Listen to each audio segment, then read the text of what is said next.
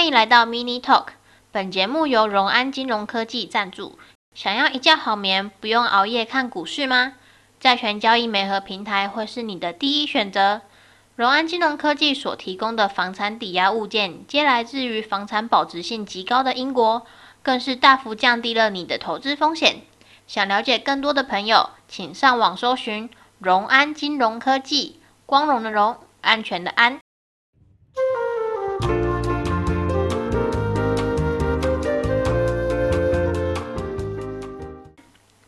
各位朋友们，大家好，我是 Tina。今天想要来跟大家分享一部最近新上传的 YouTube 影片。影片标题是“万华不是破口，是爱心的出口”。台湾这波疫情从万华开始延烧，网络上许多人骂声连连，甚至调侃万华阿姨到底有多漂亮，可以让大家如此的趋之若鹜。一瞬间，似乎只要冠上万华，就变得十恶不赦。不论你是土生土长的万华人，又或者只是离乡背井北漂的工作者，周围的人似乎就在那么一瞬间画了个结界给你。其实，万华人又做错了什么？而你真的了解万华吗？还是你只是透过媒体大肆渲染、记者的胡言乱语，而误会了一个这么温暖的地方？我们常说，不要透过一个人的嘴来认识另一个人。那么，我们是否也不要只透过记者单向报道来了解万华呢？这位 YouTuber 装备齐全的前往万华进行实地访查。影片里有个地方让我非常的有感触。当这位 YouTuber 在户外取景访谈时，一个阿伯大喊着：“先生，不要再报了，你报了，人家多惨啊！”是啊，多惨啊！住在万华的居民不仅要担心自我健康安全，还要承受整个国家带来的舆论压力。难道万华就不是台湾的一部分吗？今天我们撇开疫情带来的乌云，跟着这部影片补充点正能量。以下有些句子是截取自影片中，我觉得很温暖、很有温度的话，想要跟你们分享。也希望有在注意这些议题的朋友，能将这部影片分享出去，让更多人用正向的态度度过这艰难的时期。首先，Tina 想跟大家聊聊对街友的看法。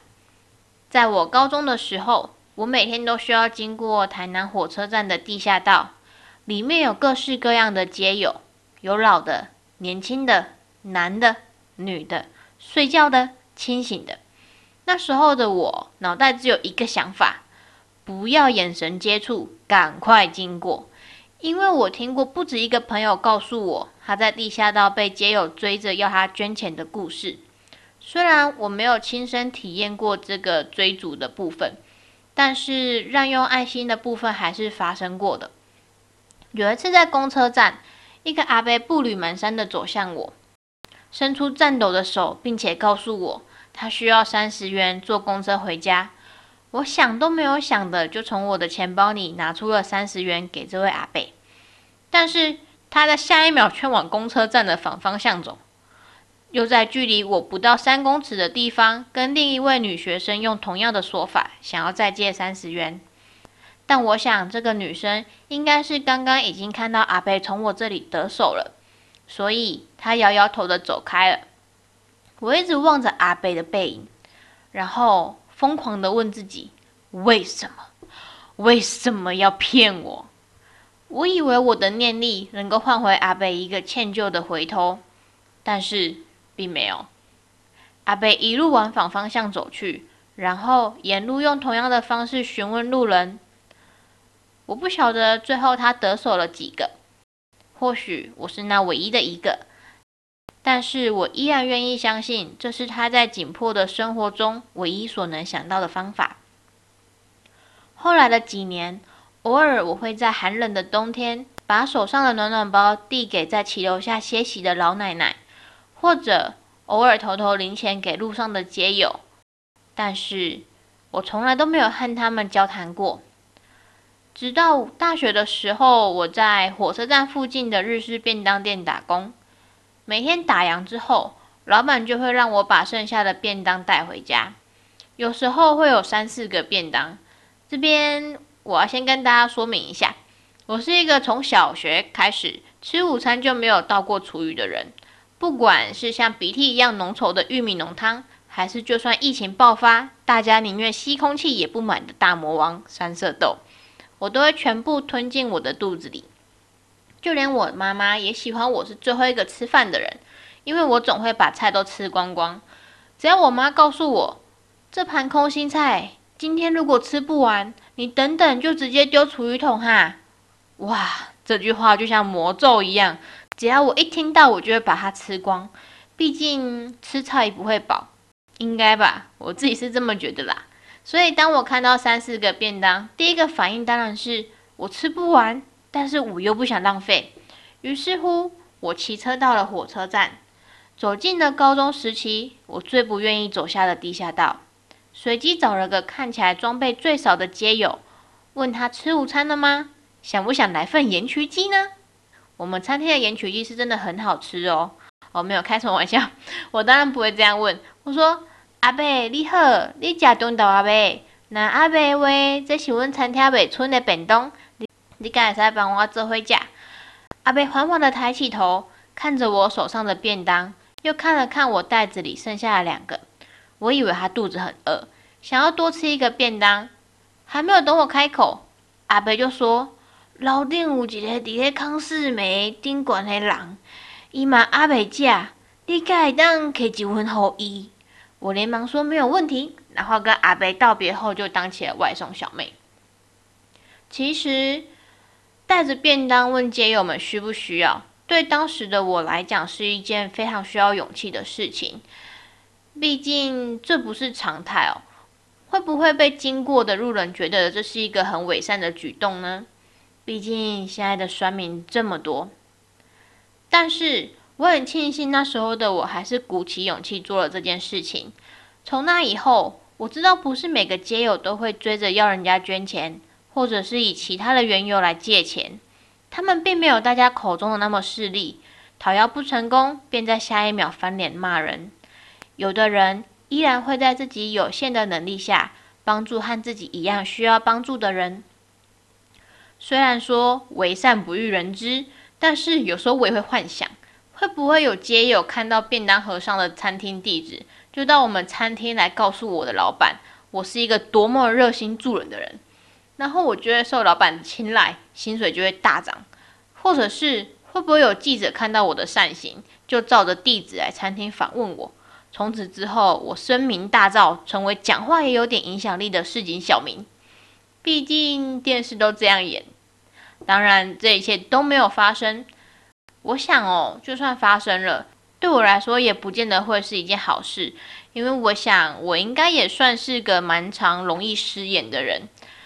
所以，像现在这样能够在 Podcast 上面聊一聊自己的心境和想法，我觉得就是一件很适合自己而且很棒的事情。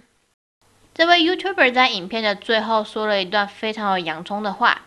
他说：“采访了当地人，终于发现为什么这边有这么多街友。